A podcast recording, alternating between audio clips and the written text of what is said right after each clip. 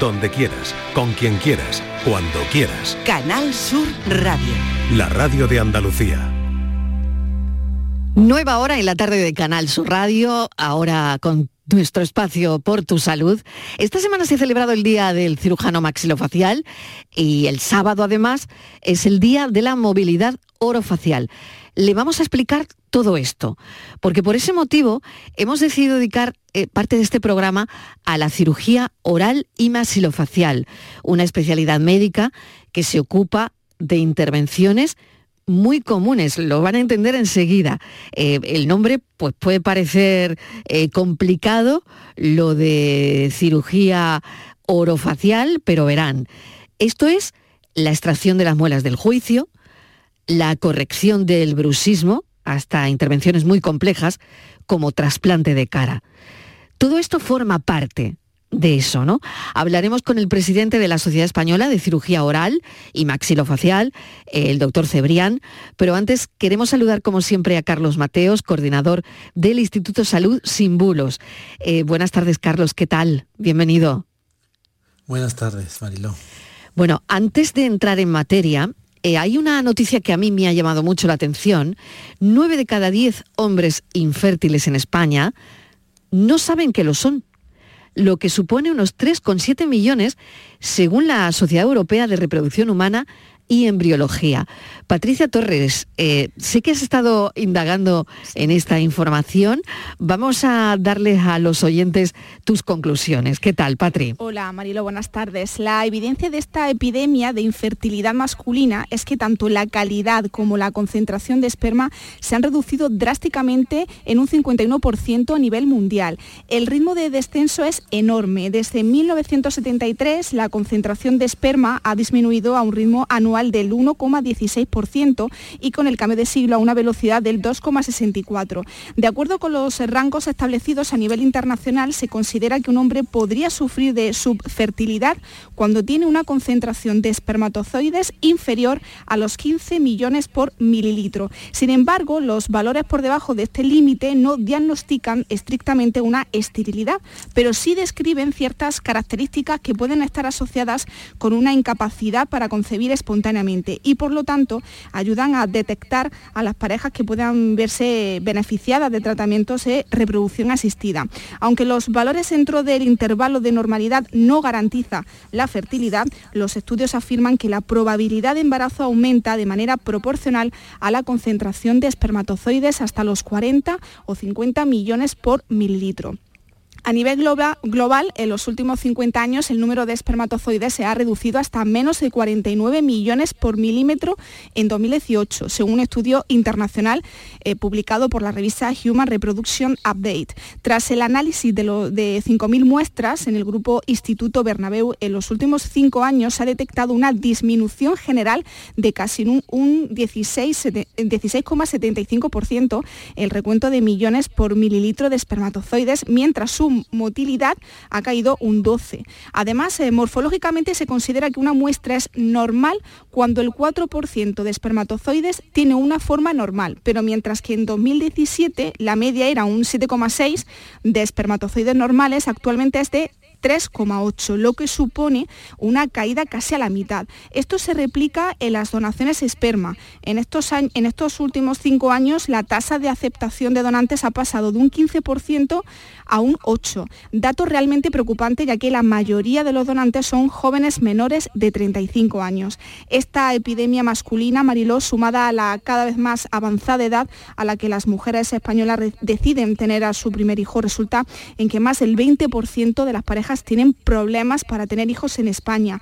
Por estos motivos señalan cada vez es más frecuente que hombres y mujeres jóvenes necesiten la ayuda de la medicina reproductiva para poder tener descendencia. Pues nos quedamos con, esa explicación, buena explicación de este titular que nos hemos encontrado hoy, en, eh, bueno, cuando hemos mirado toda eh, la información de salud que deparaba el día, nos ha llamado mucho la atención este titular, nueve de cada diez hombres infértiles en España no saben que lo son. Patricia, gracias, un saludo. A ti, buen fin de semana. Por tu salud, en la tarde de Canal Sur Radio. 6 y 8 minutos de la tarde vamos a hablar de la cirugía oral y maxilofacial, una especialidad médica que se ocupa de intervenciones como la extracción de la muela del juicio, por ejemplo, o de otras muy, muy complejas como el trasplante de cara, que por supuesto esto se lleva a cabo en nuestro país también. Lo vamos a hacer con Carlos Mateos, al que hemos saludado ya, y con el doctor Cebrián, que lo saludaremos en un instante. Carlos, ¿hay muchas falsas creencias en cirugía oral y maxilofacial? Pues mira, yo creo que la principal falsa creencia es sobre la especialidad. Eh, mucha gente eh, no sabe bien de qué se ocupa el cirujano oral y maxilofacial o bien lo confunde con los odontólogos o con otros especialistas. Por ejemplo, pocos saben que los cirujanos orales y maxilofaciales son capaces de reconstruir un rostro que ha sido dañado por una enfermedad genética o adquirida, como por ejemplo un cáncer, ¿no? o por un traumatismo como puede ser un accidente de tráfico o una agresión, o que también son capaces de solucionar patologías tan habituales como la apnea del sueño, el bruxismo, como has comentado antes, y los trastornos de la articulación temporomandibular. De hecho, gran parte de la población no acude al médico hasta que pasan años y hay un daño importante en la calidad de vida. No digamos ya al especialista, como es el caso del cirujano oral y maxilofacial. Y si, Carlos, no, mm, estas personas que tú dices no, no acuden al médico, ¿qué hacen? Bueno, pues mira, solo tenemos que entrar en cualquier tienda online, vamos a citar marcas, y comprobar los cientos de remedios milagrosos que hay para el bruxismo y para el ronquido, ¿no? Cuando lo que hay detrás muchas veces es una patología como la apnea del sueño, que tiene que ser diagnosticada por un médico y en el caso de que requiera cirugía, pues que intervenga un cirujano oral y masilofacial. Solo hay que entrar en esa tienda online, esas tiendas online para comprobarlo, ¿no? Como bien dice Carlos, ¿no? Em, a mí me gustaría que nos dieras un algo de detalle de, cosas que, has visto, mm, pues eso, ¿no? Para lo que decías, ¿no? Para el bruxismo, para la apnea del sueño, no sé si hay remedios caseros, ¿no? La, panacea, vamos.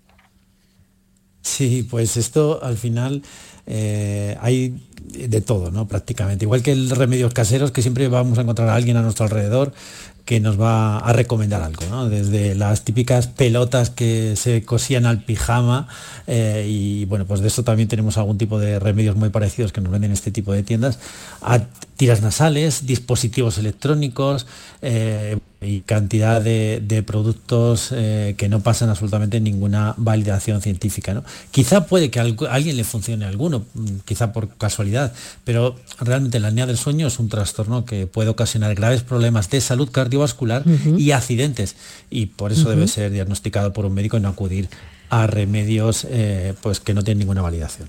Totalmente, totalmente cierto y hay que alertar a las personas de esto, ¿no? Vamos a analizar algunos de estos remedios, falsas creencias, con el doctor José Luis Cebrián, lo hemos mencionado antes, es el presidente de la Sociedad Española de Cirugía Oral y Maxilofacial. Doctor, buenas tardes, bienvenido. Hola, ¿qué tal? Buenas tardes, muchas gracias Mariló y buenas tardes, Carlos. En primer lugar, ¿por qué la cirugía oral y maxilofacial eh, es tan desconocida entre la población con la cantidad de cosas que arregláis y que hacéis? Pues mira, yo la verdad es que eh, te diría que, Carlos lo ha, comentado bien. Eh, fíjate, no solamente entre la población general, sino casi en muchas ocasiones entre los propios médicos. ¿no?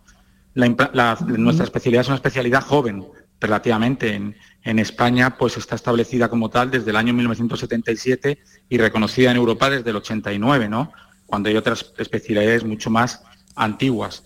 Luego no está implantada en todas las universidades, con lo cual no en todos los programas de todas las facultades de medicina se estudia la cirugía oral y maxilofacial. También es verdad que somos una especialidad, eh, una de las que antes se llamaban superespecialidades, ¿no? con una vocación fundamentalmente hospitalaria, de tal manera que nuestra presencia en la primaria, en los ambulatorios, es, escasa, ¿no? Ese es otro de los, de los factores que cuenta. Eh, tampoco somos muchos. Piensa que en, la Sociedad Española de Cirugía Oral y Maxilofacial, que estamos asociados aproximadamente el 90% de los maxilofaciales de España, pues somos unos, unos 900 eh, miembros. Entonces, bueno, la verdad es que todos estos factores, pues eh, condicionan que no sea una especialidad muy conocida. Lo que ha dicho Carlos también de que hay un, hay, nosotros somos una especialidad que está solapada con otras muchas, con, con la odontología, con la otorrinolaringología, con la oftalmología, neurocirugía, dermatología, ¿no? Eh, actuamos mucho con ellos en, común, ¿no? Porque tratamos todos los problemas de la cabeza, la cara y, el cuello. Y entonces, pues bueno, no, no eh, es difícil que en, este solapamiento encontrar cuál es el hueco real del cirujano maxilofacial para la, población general. Y se queda mucho en eso que has comentado. Somos los que, los que quitamos las muelas del juicio, que es una patología eh, muy frecuente, ¿no? Carlos. Sí, eh, doctor, antes hemos mencionado la apnea del sueño. ¿Cuándo está recomendada una cirugía en la apnea del sueño? Pues eh, vamos a ver, la apnea del sueño es un problema médico muy importante, como has comentado. Entonces, eh, realmente lo que hay que hacer, yo diría que a todos los pacientes, es un estudio de su vía aérea, un estudio tanto por exploraciones, diversas exploraciones físicas, como radiológico, mediante TACs, resonancias, un estudio claro de la vía aérea para ver dónde se está produciendo la obstrucción. El nombre real de la apnea del sueño es síndrome obstructivo de, mm, apnea del sueño, con lo cual ya en el, propio nombre, en el síndrome de, hipoapnea o apnea obstructiva del sueño, pues nos sabemos, ya está definido que hay alguna zona de obstrucción. Entonces, pues hay que estudiarlo. Hay veces que es un problema nasal, otras veces un problema de las amígdalas, por ejemplo, una hipertrofia de amígdalas eh, extrema puede causar apnea del sueño y se soluciona eh, quitando las amígdalas. Y luego pues ya hay otras zonas en la vía aérea que pueden obstruirse y que pues podemos tratar mediante eh, diferentes cirugías. ¿no? el problema ya no es tanto del paciente que lo padece como de que al, al médico neumólogo que lo trata le cuesta muchas veces mandar al paciente al cirujano, ¿no? Porque siempre tenemos esa idea de que la cirugía es la última opción pero sí que hay cirugías que son como curativas, como la cirugía ortognática. Si tú piensas en que un paciente puede estar condenado a utilizar una máquina, la famosa CEPAP, durante muchos años, eh, con el trastorno que supone para él y para pues, la persona que, duerme con él todos los días, y luego piensas que a lo mejor con una intervención en la que movilizas los huesos de la cara, el maxilar y la mandíbula, los llevas hacia una posición más fisiológica, aumentas el espacio de la vía aérea y va a poder prescindir de esto para toda la vida, pues hombre, hay que darse cuenta de que quizá la cirugía no es tan agresiva, ¿no? Cuando puede solucionar esto. Entonces, pues hay que individualizar el caso, como siempre en medicina vivimos, mira, ahora mismo estoy aquí en el Gregorio Mañón, en un curso que hablamos de nuevas tecnologías y de medicina personalizada, y la cirugía también debe ser personalizada a cada caso. Pero tiene un papel muy importante la cirugía en el tratamiento de la apnea del sueño.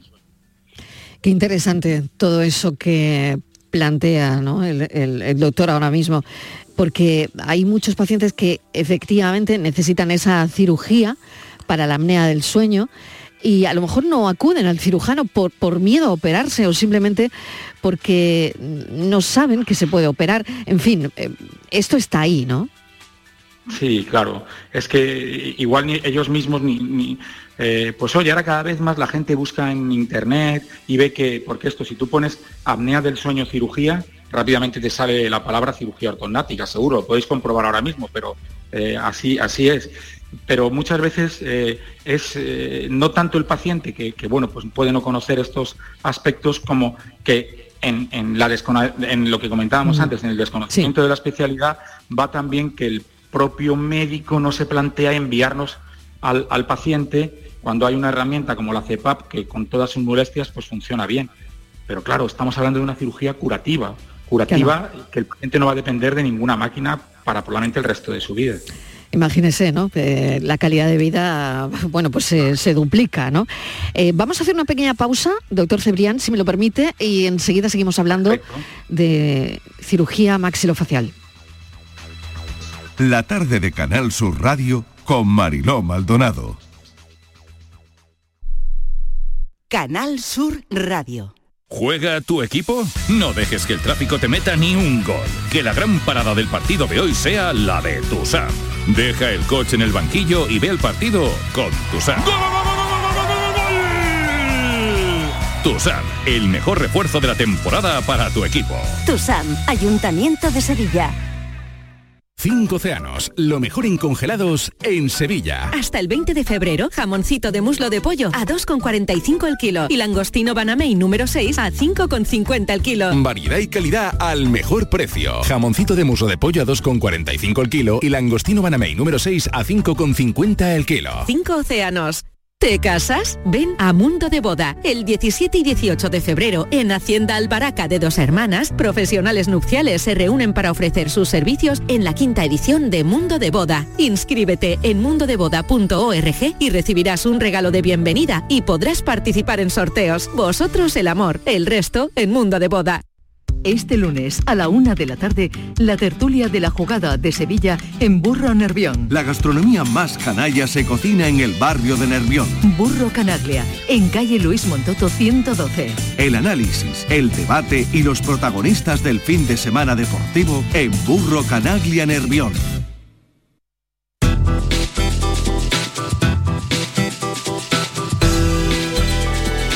Las seis y casi 20 minutos de la tarde estamos hablando con el doctor José Luis Cebrián, también con Carlos Mateos, coordinador del Instituto Salud Sin Bulos, sobre bueno, el desconocimiento que tenemos sobre la cirugía oral y, y masilofacial, una especialidad médica que se ocupa de cosas tan comunes como, fíjense, lo estamos hablando, incluso la apnea del sueño, o las muelas del juicio, o la corrección del, del bruxismo, ¿no? que todo esto eh, eh, es, está coordinado ¿no? por mm, personas que también eh, son eh, doctores especialistas en maxilofacial.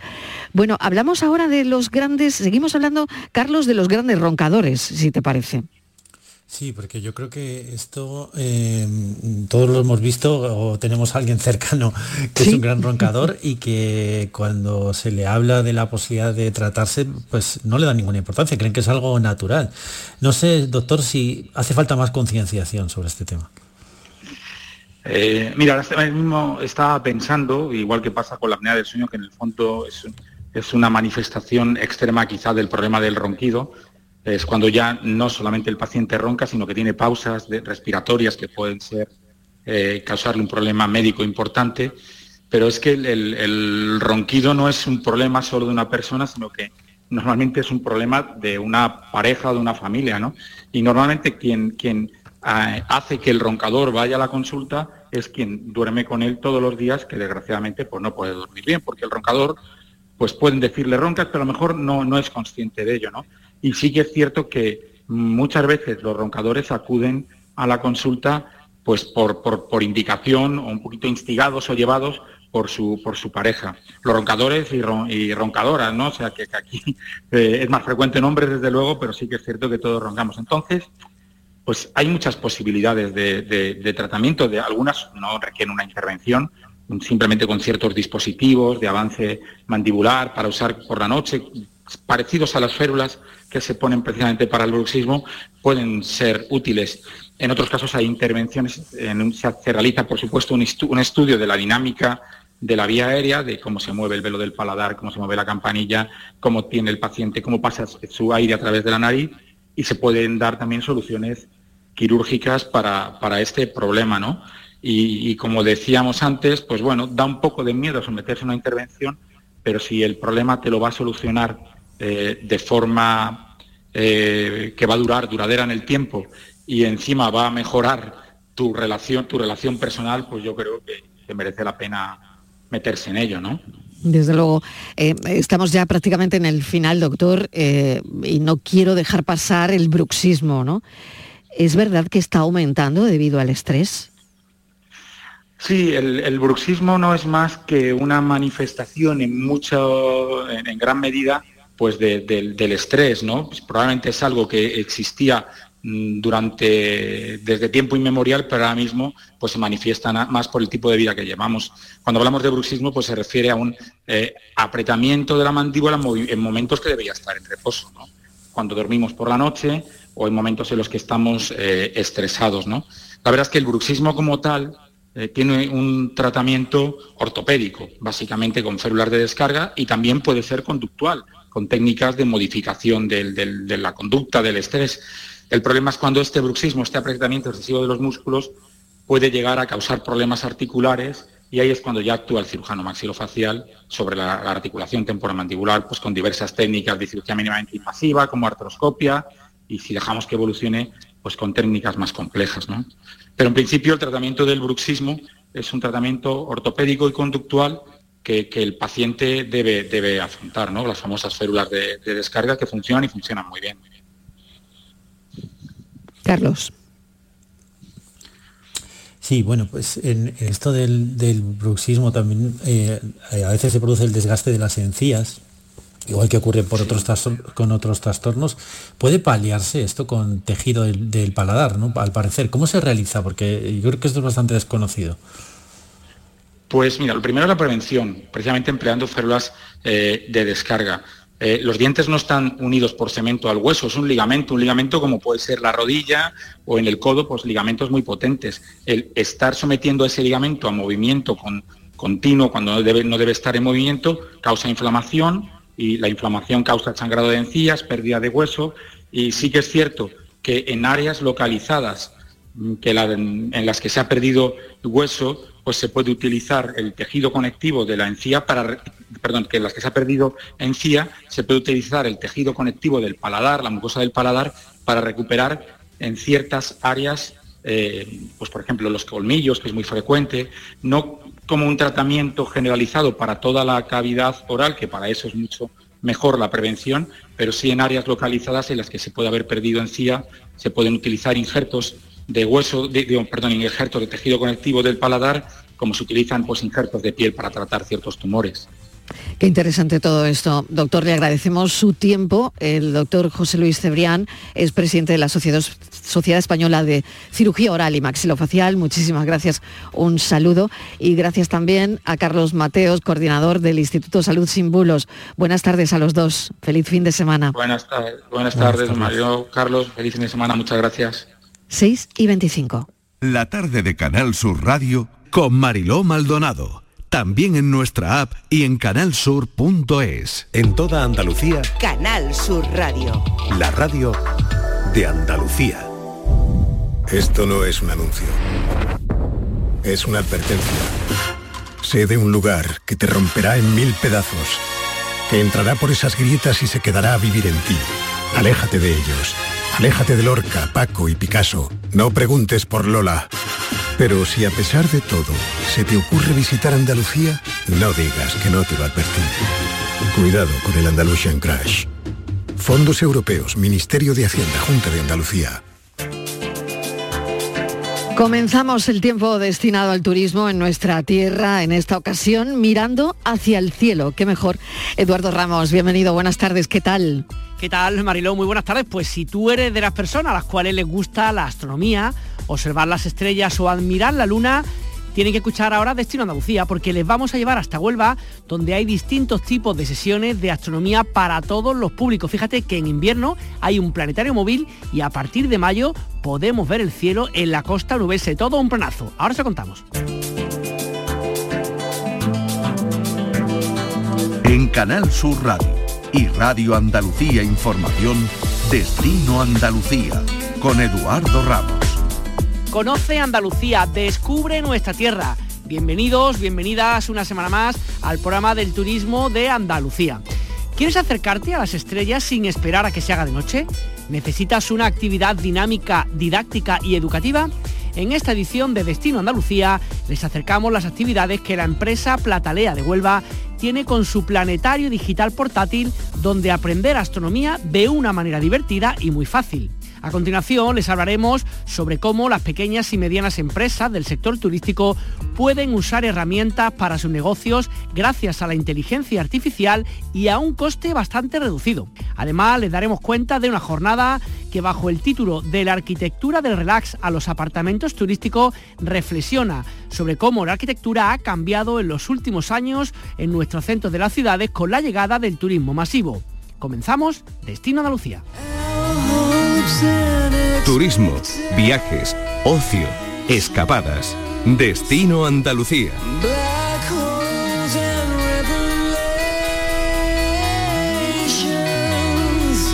Nos vamos hasta la provincia de Huelva, donde vamos a, ofrecerle distintas actividades relacionadas con la astronomía, por ejemplo, en las playas, miradas milenarias y un sinfín de actividades que hacemos de la mano de Platalea.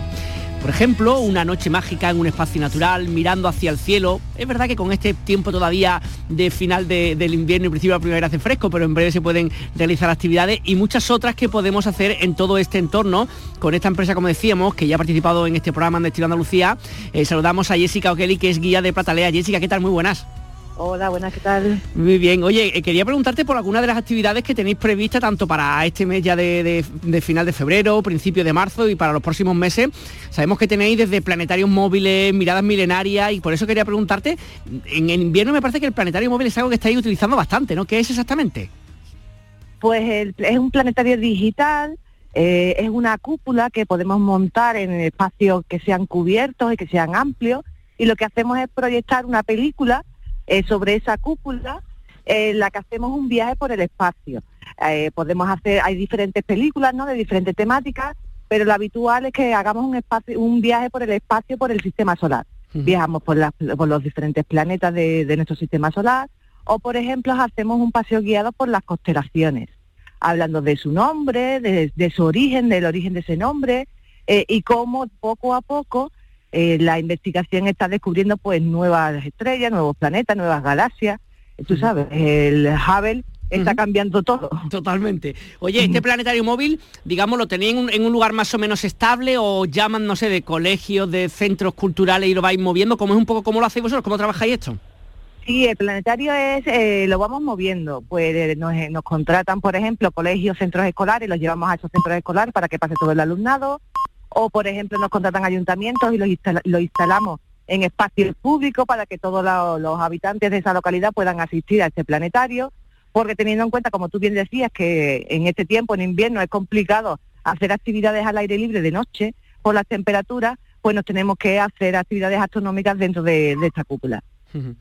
Entiendo que el, público infantil, juvenil, será uno de los más importantes para vosotros, pero claro, entiendo que los mayores también tienen que estar encantados cuando ven vuestras actividades, ¿no? Sí, claro, nosotros en verano, que es cuando hacemos las noches de estrellas en las playas de Huelva y en otros puntos de la provincia, pues el público, hay públicos de todo tipo. Eh, las temáticas también son muy variadas, hay actividades que hacemos de astronomía especialmente para niños, hacemos actividades sobre los extraterrestres, en la que eh, el público suele ser más adulto, actividades sobre mitología, sobre la luna, entonces hay eh, actividades para todo tipo de público, tanto familiar con niños como si solo adultos. Eh, junto con este planetario móvil hablamos, ¿no? Que cuando empiece a mejorar un poquito el tiempo, ya las noches sean más suaves en cuanto a la temperatura, hacéis esto mismo, pero sin necesidad de que haya un planetario, ¿no? Sino mirando directamente al cielo, imagino que tiene que ser algo espectacular, ¿no? En lugares donde no haya mucha contaminación lumínica, poder mirar al cielo ahí de Huelva y descubrir todo lo que se puede ver, ¿no? Claro, hay, depende del lugar, ¿no? Hay sitios con, donde, por ejemplo, la eh, playas donde la concentración urbana es muy cercana y entonces sí es verdad que hay parte del cielo que se pierde, pero otros que son espectaculares, la zona de Mazagón, la zona de Matalascaña, muy cerca de Doñana, donde apenas hay contaminación lumínica, pues ver la Vía Láctea, eso es una pasada, eso es disfrutar del cielo que nuestros antepasados pudieron ver eh, casi al completo. Y es verdad que todavía no lo vemos sin, como si, si no existiera luz artificial, pero se disfruta muchísimo. También, por ejemplo, en, otras actividades que solemos hacer, ahora en marzo, el Ayuntamiento de Trigueros organiza en el Dolmen de Soto lo que se conoce como el Milagro del Sol. Es una... Mm, coincide que el dolmen está orientado hacia el este y entonces los equinoccios de primavera y otoño, cuando amanece, a mediados de normalmente el veintitantos de marzo y el veintitantos de septiembre, al, al amanecer cuando sube el sol en, la silueta, ¿no? en el skyline, ilumina el interior del dolmen, solo en estas dos fechas, es decir, los equinoccios de primavera y el equinoccio de otoño. Y entonces eh, quedamos a las 5 de la mañana, vamos allí al dolmen de Soto, hacemos primero un paseo por las estrellas, esas estrellas que pudieron ver nuestros antepasados, y después entramos en el interior del dolmen para poder ver cómo se va iluminando, cómo la luz del sol va entrando. También es un espectáculo eh, increíble, ¿no? Hombre, estoy pensando, fuera parte como diría que no del madrugón, que tiene que ser una cosa espectacular, ¿no? Una cosa espectacular de por favor, dos veces al año que se, que se produzca esa magia, digamos, bueno, que una magia, que es una cosa que está pensada, ¿no? Sí, sí, sí, sí, sí. la gente le gusta mucho, la gente lo ve como algo también, sí, sí, o el milagro del sol, es como se suele llamar, sí. Oye, porque me estás contando, claro, aún hay varios conceptos, aún hay por una, mente, por una parte el tema del turismo, por otra parte la naturaleza y por otra parte la cultura, ¿no? Que son tres elementos muy bonitos que si se conjugan bien dan resultados muy interesantes, ¿no? Claro, nosotros hacemos actividades en el entorno natural, pero también hacemos actividades en el patrimonio histórico. Eh, por ejemplo, ahora el Museo de Huelva organiza todos los sábados es una visita a la exposición de los ídolos milenarios, de los ídolos miradas milenarias desde el extremo occidental de, Europa, en el que hacemos un paseo por esa exposición única de más de 200 piezas eh, eh, que vienen de diferentes puntos de, la península y en la que se habla sobre todo de esos ídolos oculados, esos ídolos placas, donde Huelva destaca, la provincia de Huelva destaca por el amplio conjunto que han, se han podido recuperar en contexto arqueológico. También hacemos visitas a patrimonios de localidades, por ejemplo, el próximo domingo iremos a hacer un recorrido por, por, la, por la población de Trigueros, eh, hacemos visitas a yacimientos arqueológicos, el domingo 25 iremos a la isla de Salteja a conocer el yacimiento arqueológico. Mm, hacemos muchas actividades que tienen que ver con este, con este patrimonio, no solo de la ciudad de Huelva, sino también de su provincia. Sí, que además estoy pensando porque me estás contando, Jessica, que entiendo que una buena parte del público, no sé si todo al que, digamos, dais servicios público local, que también es interesante no solamente mirar al de fuera, que bueno, que está bien, pero también a la gente de dentro, que también al fin y al cabo son los que viven con los que convivimos cada día, ¿no? Sí, ocurre que mucha gente de Huelva desconoce su propio patrimonio mm. y entonces nuestro público en general, eh, la mayoría de las veces ocurre que son de, Huelva y entonces damos a conocer Huelva a la propia gente de Huelva, aparte de aquellos turistas que vienen también a, nuestra ciudad o a, nuestro, a nuestra provincia. Eh, recordemos que, por ejemplo, la zona de la, de la Rábida o la zona de Moguer con Juan Ramón Jiménez siempre atraen a muchos turistas y son dos de los puntos en los que solemos trabajar eh, a lo largo del año. Pero, como te digo, mucha de la, de la población local, que también vienen de fuera, que vienen de, a trabajar y desconocen pues el patrimonio, la historia de la propia ciudad. Estoy pensando el planetario móvil que tenéis ahora durante el invierno, el tema del verano y la astronomía mirando el cielo, eh, las miradas milenarias en el Museo de Huelva, pero sobre todo me quedo con lo de con lo del Dolmen de Soto y ver cómo se puede entrar. Quedan plazas todavía para la gente que no escuche poder reservar o que eso ya está lleno. Eso lo organiza el, Ayuntamiento de Trigueros y son ellos los que se encargan de la gestión de la reserva. Entonces, ellos lo publicarán, entiendo que a lo mejor a principios de marzo, sacarán a la reserva, abrirán los, plazos y a partir de ahí pues son poquitas plazas y entonces se suele agotar con rapidez. Así que hay que estar pendiente, hay que estar pendiente. Eh, los que estén interesados, ¿cómo hacen? ¿Una página web vuestra donde ver todas las cosas? Tenéis todo ahí, imagino, ¿no? Sí, nuestra página, bueno, pueden seguir a través de redes sociales. Eh, la empresa se llama Platalea o bien a través de nuestra página web, platalea.com. Pues Jessica O'Kelly, guía de Platalea, muchísimas gracias por estar con nosotros y que sigáis disfrutando y mostrando un poco todo lo que tiene en este caso la provincia de Huelva para todos los nubenses y para el resto de Andalucía. Un saludo muy grande, muchas gracias. Gracias a vosotros, un saludo.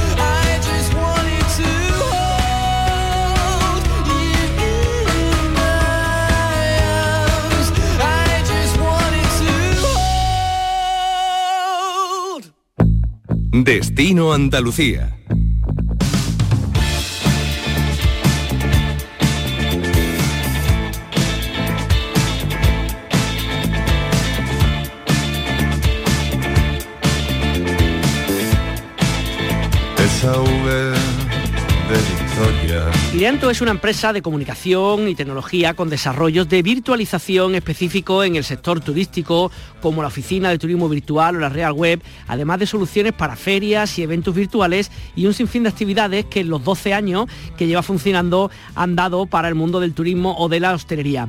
Tenemos con nosotros a Alberto López, que es su responsable. Alberto, ¿qué tal? Muy buenas tardes. ¿Qué tal? Buenas tardes, Eduardo, encantado. Gracias por estar con nosotros aquí en el estudio de Canal Sur Radio. Cuéntanos un poquito en el mundo de lo relacionado específicamente con el turismo. Sabemos que son muchas cosas, ¿no? Me comentaba hace apenas unos instantes, pues desde mm, la candidatura que presentó Málaga para ser capital cultural 2027, o por ejemplo también una promoción que había hecho con, Madrid. Son muchas las actividades que había hecho y quería que me comentara alguna de los trabajos en los que había estado involucrado o en los que está involucrado en este momento. Pues mira, por, por, ir a lo más reciente, por ejemplo, estamos trabajando con la Comunidad de Madrid, con, con turismo en la Comunidad de Madrid en varias en varias líneas. Eh, la que más ilusión nos ha hecho es desarrollar el dossier de presentación de destinos, para entendernos, el PowerPoint interactivo con el que Madrid se vende como destino en, pues, en ferias internacionales y demás eso nos ha hecho mucha ilusión. Luego, aparte, también pues creamos contenidos para la web de turismo, gestionamos a nivel de, mantenimiento y actualización de contenidos eh, también la web de turismo de Madrid. También, por ejemplo, pues en Fitur presentó Cartama la oficina de turismo virtual, que nosotros es un, producto que llevamos muchos años desarrollando. O sea, somos eh, pioneros en, crear soluciones de, en 360 grados interactivas con base de WordPress. Es decir, ir más allá de visitas virtuales y hacer webs completas donde el contenido estático es en WordPress, pero desde el propio WordPress puedes cambiar el contenido dinámico y crear entornos, entornos interactivos, virtualizar el patrimonio. Entonces, bueno, la verdad que es bastante llamativo. Y luego cosas más sencillas, pero por ejemplo, por Málaga lleva más de cinco años repartiendo en, los, en todos los eventos de la ciudad por las pulseras con códigos QR, por si niños o mayores se pierden, es un desarrollo también nuestro. O sea, la verdad que somos bastante inquietos y estamos casi siempre desarrollando o, productos a los que le metemos también esa pátina de, usabilidad que te da el, marketing y la comunicación, o hacemos también pues, temas de marketing y comunicación y aprovechamos para hacer desarrollos tecnológicos que lo, que lo complemente. Que además estoy pensando, ¿no? Tú que llevas tantos años en, esto del mundo del turismo y de la comunicación, parece que lo virtual y lo tecnológico sí o sí está relacionado con el turismo, ¿no? Y cada vez más parece que eso, que los viajes no empiezan cuando la persona llega al lugar, sino que se preparan mucho antes y todo esto que estamos hablando es parte de, digamos, de esta experiencia, ¿no? Sí, nosotros de hecho en su día, eh, pues hace 8 o 9 años cuando empezamos a desarrollar el producto, que realmente se pensó simplemente como un tipo de web diferente, claro, lógicamente empezaron a verse rápido los verticales. Entonces dijeron, oye, y esto no se puede hacer para turismo. Entonces hicimos, por ejemplo, un, piloto con la, con la Junta de Andalucía, la Feria Virtual del Stock de Viajes, para potenciar, justo pasada la pandemia, la compra de viaje interno en Andalucía. Y rápido vimos que en el tema de las oficinas de turismo había un filón porque nosotros pensamos que había que, eh, había muchas soluciones para el turista que ya estaba, pero faltaban soluciones para hacer que el turista viniese. Entonces decidimos que eh, había que crear esas web de turismo o oficinas de turismo virtuales, pero darle un plus virtualizando el patrimonio, eh, unificando toda la oferta, porque luego municipios no son muy grandes, suele estar muy dispersa la oferta de alojamiento, la oferta gastronómica, hacer que la persona que viniese, o sea, que fuese a venir, se enamorase antes. Entonces, eh, nuestros desarrollos, pues, mucho también para Moguer y Mazagón, mucho para Cártama, lo hemos hecho para Pizarra, lo hemos hecho para municipios medianos que han dado un salto eh, en ese sentido grande en la promoción. Y luego, lógicamente, pues vas metiendo las herramientas que van surgiendo, ¿no? Pues ahora, pues hace poco, antiguamente metíamos, por ejemplo, chatbots autónomos. Con Google Dialogflow era muy, eh, no complicado, pero hay que dedicar mucho tiempo a que funcionasen bien. Claro, ya llega la inteligencia artificial. Y ya, todo, ya. Y, hemos cambiado a chatbots con inteligencia artificial, que hablan en 100 idiomas, que responden de una manera súper dinámica y que requiere incluso un entrenamiento menor en proporción de tiempo, por ejemplo, que los antiguos. Además, estoy pensando vosotros que, bueno, que digamos vuestro público final, lógicamente el usuario, pero es vía ayuntamiento, vía distintas empresas, tiene que estar muy pendiente de toda la tecnología y como estaba pensando, con Fitur que has citado antes, hace tres años la palabra, o sea, era metaverso en mayúscula, eso ha pasado ya a un cuarto plano, ahora es inteligencia artificial, tiene que estar todo el día, no sé, reformulando las cosas y pensando y formando en este tema, ¿no? Yo honestamente, igual que la inteligencia artificial, creo que viene claramente para quedarse. El metaverso, te puedes imaginar, nosotros llevamos nueve años trabajando, como nos definió uno, en webs 2.5, no era ni 2.0 ni 3, porque es un entorno 360 interactivo, es decir, no es como el metaverso, que te mueves para arriba, para abajo. O sea, el metaverso es más un videojuego, para que nos entienda la gente. Sí vimos claro que era complicado que a corto plazo eso fuese a tener eh, Futuro, implantación, porque requería de, una potencia de ordenadores y demás que de entrada, pues... Eh, no lo tenemos. De entrada veíamos que no y de momento pues decidimos seguir desarrollando eh, ese producto, ¿no? Oye, ¿por dónde va mm, viendo un poco vuestra cartera de negocio, las trayectorias que tenéis y pensando un poco en el turismo, en la hostelería, cuáles son los siguientes pasos que se están dando? ¿Cuáles son, no sé, tendencias que hay que estar pendiente de por dónde se va a mover mm, un poco el tema del turismo? Porque siempre se habla de los viajes como experienciales, las personas, la tecnología a la hora de preparar el viaje. ¿Coincides con eso o no? ¿Tiene otro punto de vista? A ver, yo creo que hay dos vías. Una, que es verdad que el viajero cada vez planifica más y va hacia unas cosas muy segmentadas, entonces la oferta tiene que ir, aparte una oferta generalista, yo creo que cada vez eh, sí que, bueno, hay diferente tipología de turistas, ¿no? Pero es verdad que cada vez demandan más una experiencia a la carta. Entonces es cierto que vas viendo muchas soluciones para vender a la carta. Pues estamos ahora trabajando en soluciones, por ejemplo, para digitalizar el, sector hostelero. Porque, bueno, detectas que hay cosas que se han ido implementando y nosotros, por ejemplo, teníamos soluciones de QR marketing y demás que hace ocho años, pues incluso a lo mejor utilizó turismo andaluz, pero la gente no usaba los QR. Ahora ya usa los QR. Teníamos soluciones de fidelización digital, teníamos soluciones de encuesta de satisfacción. Claro, que me estoy pensando, no es lo mismo a lo mejor dar servicio a una cadena, se me ocurre, ¿no? A los Barceló, a los Meliá, a tantas grandes empresas que hay, a de pronto al hotel que tiene a lo mejor 15, 20 habitaciones, que tiene un hotel o que tiene un par de ellos, que claro, no son los mismos medios económicos, las mismas posibilidades para poder darle ese servicio y los precios también son distintos, ¿no?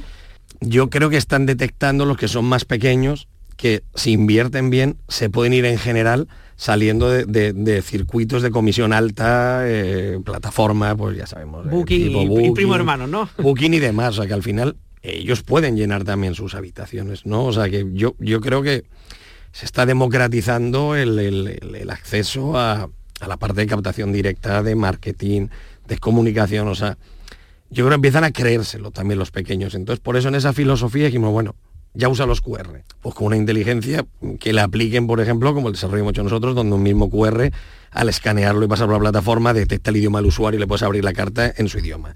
Donde si tienes diferentes sitios puedes cambiar el contenido por geolocalización, donde puedes generar concursos para incentivar a que la gente vaya. Si lo unes a un sistema de fidelización vas a hacer que el cliente vuelva. Es decir, ¿por qué no hacer esas herramientas potentes y darlas por apenas 10 o 20 euros al mes que no te va a suponer nada a un negocio? Entonces, y, y estamos aparte muy empecinados en crear mucho videotutorial, mucha parte para explicarles cómo usarla. Nuestra experiencia es que cuando ya sea más pequeño, más mediano, más grande, más grande lo tiene más interiorizado, pero el mediano, el pequeño, ve un retorno real.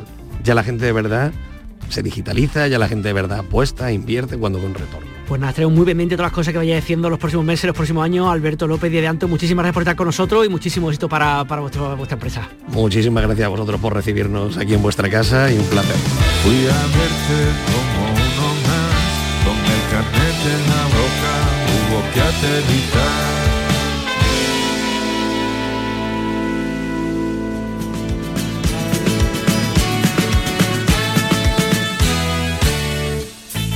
Reina de los siete mares. Hola, soy Javier Ojeda, ya me conocéis, que cantan Danza Invisible, también solo, todas esas cosas. Creo que mi sitio favorito, al menos el único sitio al que no falto año tras año, es Nerja. Seguramente porque de todos los municipios de la Costa del Sol, creo que es el que mejor ha sabido preservar su autenticidad.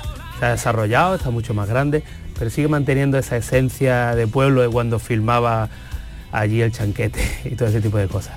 Además se come extraordinariamente bien, las playas están extraordinariamente limpias y la gente es extraordinariamente amable. Me encanta, Nerja.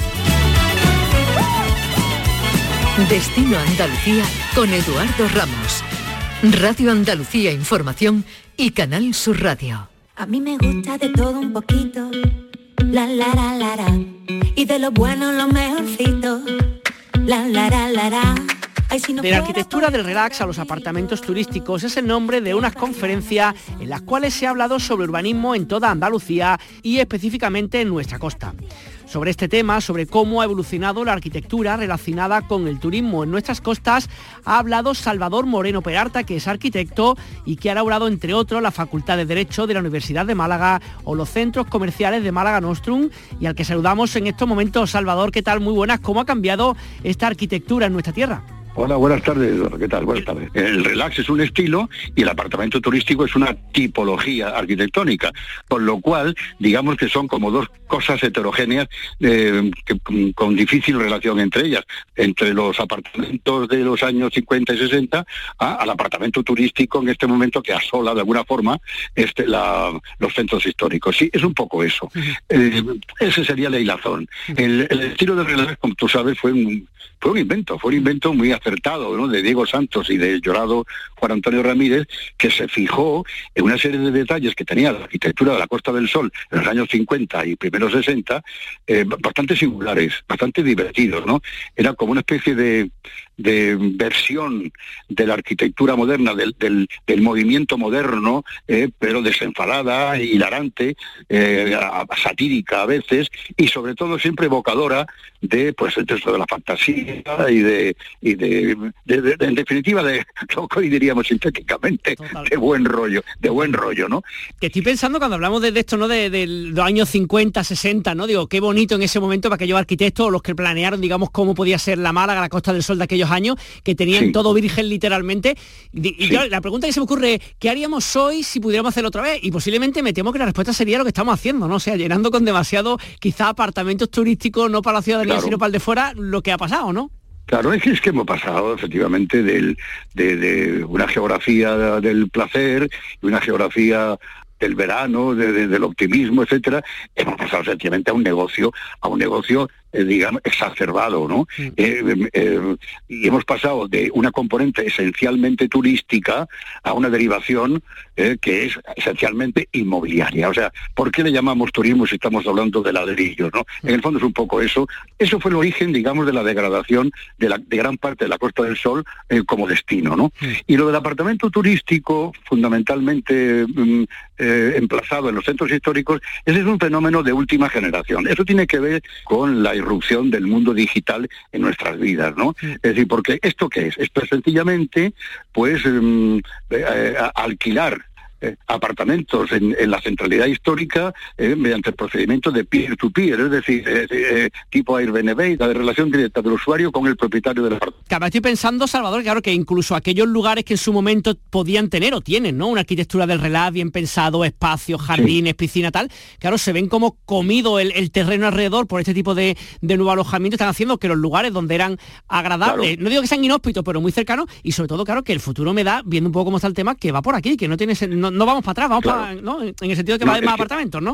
Claro, es la, excelencia de un lugar no es, no es el lugar solo, sino el entorno que le rodea, ¿no? Es decir, tú no tiene ningún sentido, por ejemplo, tener un hotel o tener, yo qué sé, una urbanización bien hecha si está rodeada eh, de, de, entornos degradantes, ¿no? Mm. Es decir, el, un hotel, por ejemplo, un hotel de lujo, un hotel bueno, un hotel sencillamente bueno, eh, tiene que tener también un entorno de lujo y bueno, porque si no, no tiene sentido, sentido ninguno. Pero en definitiva, ¿Esto qué es? Esto es el paso también, pues un paso ya totalmente desbocado de, un turismo en principio em, tranquilo y este, a un turismo absolutamente de masas. Mm. Pero yo ya te diría que ya ni siquiera turismo de masas, estamos pasando a masa pura. Mm. Es decir, cuando, cuando hablamos de turismo de masas, pues todavía la componente turística está ahí. Mm. ¿eh? Ahora bien, lo que estamos hablando hoy es de masas. ¿Y cuál es el mensaje que da, que lanza el apartamento turístico hoy de la centralidad? Venga, viaje usted, viaje, consuma, transfórmese usted en masa y no pida usted absolutamente nada más. En fin, no sé si los visitantes este, que, que, que acogotan el centro histórico de Málaga, por ejemplo, si les da tiempo o tienen interés en ver en conocer pues, algunos elementos patrimoniales y cosas por el estilo, porque realmente el producto final que se les está dando es un centro histórico del, cual lo histórico prácticamente, ha desaparecido, ¿no? Ha, desaparecido porque es un inmenso eh, restaurante, un inmenso bar eh, entre, eh, entre apartamentos. Y realmente, ¿cuál es la motivación entonces de, ese turista? El turista antiguo, el turista de la época del estado de relax, pues venía a ver las playas, venía a pasarlo muy bien y venía este qué sé yo, este, a, unos entornos que en esos momentos eran entornos de enorme calidad, mm. enorme calidad, pero de calidad en una geografía mundial del ocio, ¿no? Hoy día, ¿qué mueve a una pareja con arrastrando sansonites por, por las calles de Málaga. ¿Les da tiempo de ver algo? Yo creo que realmente no. Yo creo que es que eh, eh, responden a una especie de mandato compulsivo de viaje, viaje usted. Porque si usted no consume, usted es una especie de elemento extraño dentro de esta sociedad. Sí, además yo creo que llega un momento que da igual que esté en Málaga, en Granada, en Sevilla, en Barcelona, da lo mismo, que es igual. Y ya no solamente eso, sino que mirando a otro referente, conocerá, hablamos de, no sé, se me ocurre Venecia, Roma, como que llega un momento que son los no lugares, o sea, uno da igual donde esté o en Bratislava, porque da lo mismo, ¿no? Estamos en las mismas tiendas, tiendas, mismas calles, ¿no? Claro, no lo he podido definir mejor. Mira, el año antes de la pandemia tuve ocasión de viajar a varios sitios de Europa. Este, el, y te puedo asegurar, varios sitios completamente diferentes. Ya me dirás tú que tenía que ver Londres, por ejemplo, con Verona, con Piacenza, con Milán. Bueno, pues te puedo asegurar, efectivamente, porque todos esos sitios, evidentemente todos con una importante carga de historia detrás, al final se estaban consumiendo de la misma manera. Exactamente de la misma manera, con las mismas aglomeraciones, con los mismos bares, con la misma forma impostada de venderte una historia que ya ni es historia ni es nada, exactamente era lo mismo. Es decir, yo ya pasé, me acuerdo que volví con auténtico horror de Milán, por ejemplo, donde por primera vez, después de mucho tiempo, no pude entrar en el Duomo, sencillamente por las colas que había. ¿eh? Eh, ya no te quiero ni contar los lagos de Como y de Garda, donde había que dejar el coche 30 kilómetros antes. En definitiva, masa, masa y masa. Y por otro lado, todos tus datos más íntimos están en poder de alguien, mm. como tú sabes, precisamente para de una manera predictiva ¿eh? hacerte una oferta de viaje absolutamente a tu medida. Yo es que he llegado a la conclusión de que no tienen ningún interés en ver nada del lugar, entre otras cosas porque lo que el lugar les ofrece es, una cosa impostada y que ya se ha estandarizado. Una última pregunta, Sado, estaba pensando, claro, soluciones las que tenemos, yo veo pocas porque parece que vamos por donde vamos. Hace poco entrevistamos aquí también en estos micrófonos a un, profesor eh, universitario, creo, de FP que había ido a Bután, que creo que este país exige como una cuota, no sé si 200 euros por día por persona. No sé, no vamos a llegar a eso, pero igual hay que limitar un poquito nuestro espacio para conservarlo y quien venga realmente que quiera conocerlo, ¿no? llegamos tarde a cualquier medida que tomemos, porque realmente este, eh, aquí alguien mm, con muy poca prudencia, ha pensado que, o ha dicho que era el mercado el que por sí solo podía regular las aglomeraciones de turistas en los centros históricos. Y esto no es verdad. Es decir, si hay una posibilidad de negocio, esa posibilidad de negocio la va a utilizar todo el mundo, sin control ninguno, y sin pagar mientes en cuáles son los efectos nocivos que esa sobrecarga y esa sobreexplotación del negocio puede producir. En el caso de los centros históricos, es sencillamente que han desaparecido como tales. Eh, han desaparecido como tales ciudades, porque ya no son ciudades, son lugares exclusivos de consumo. Se está buscando la misma hamburguesa en, cualquier, en cualquier sitio, sí. Yo digo muchas veces que el centro histórico, por lo menos el de Málaga, el que estamos hablando, es como el parque temático del Tivoli, que ahora que cerró, pues para que se ha convertido el centro de Málaga en todo eso y que un poquito hasta esto vamos. Gracias por estar con nosotros, Salvador. Un abrazo. Muchas gracias a vosotros siempre. Gracias.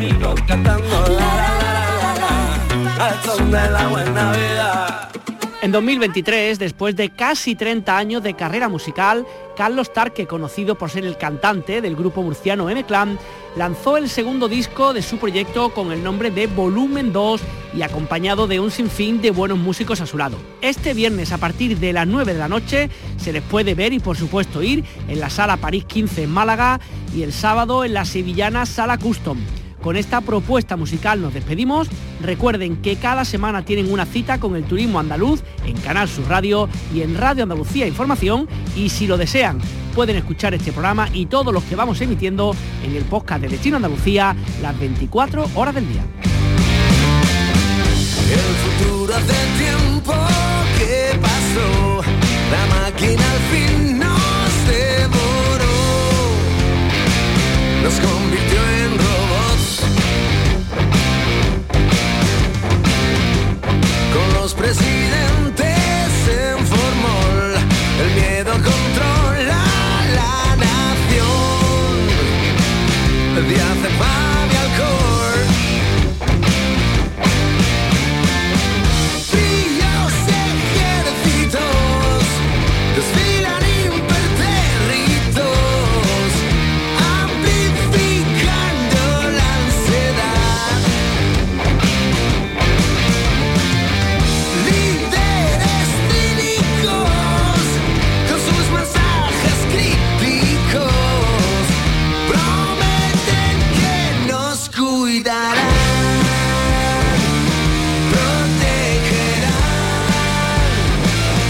Gracias a nuestro compañero Eduardo Ramos por este tiempo dedicado al turismo Destino Andalucía. Nosotros nos dejamos aquí, gracias por estar como cada tarde, desde las 4 y hasta las 7 les acompañamos de lunes a viernes. Solo desearles muy buen fin de semana y que el lunes a las 4 estaremos aquí como siempre, contándoles la vida. Un beso enorme para todos, adiós.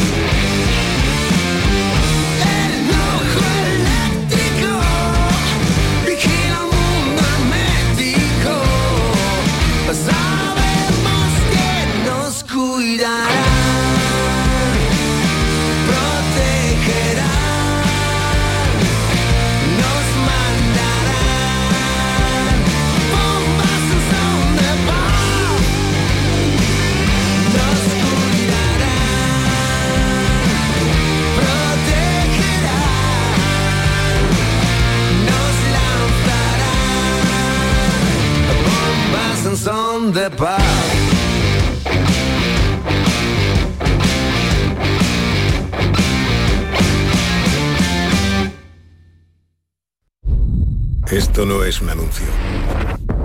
Es una advertencia. Sé de un lugar que te romperá en mil pedazos, que entrará por esas grietas y se quedará a vivir en ti. Aléjate de ellos.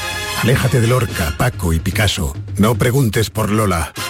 Pero si a pesar de todo se te ocurre visitar Andalucía, no digas que no te lo advertí. Cuidado con el Andalusian Crash. Fondos Europeos, Ministerio de Hacienda, Junta de Andalucía.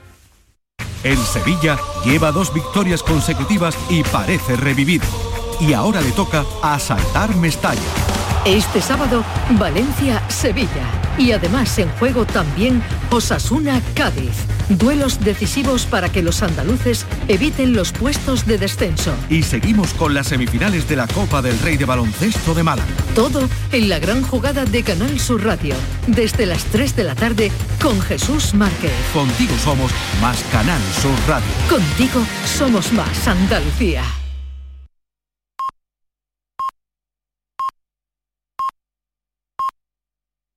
Anda.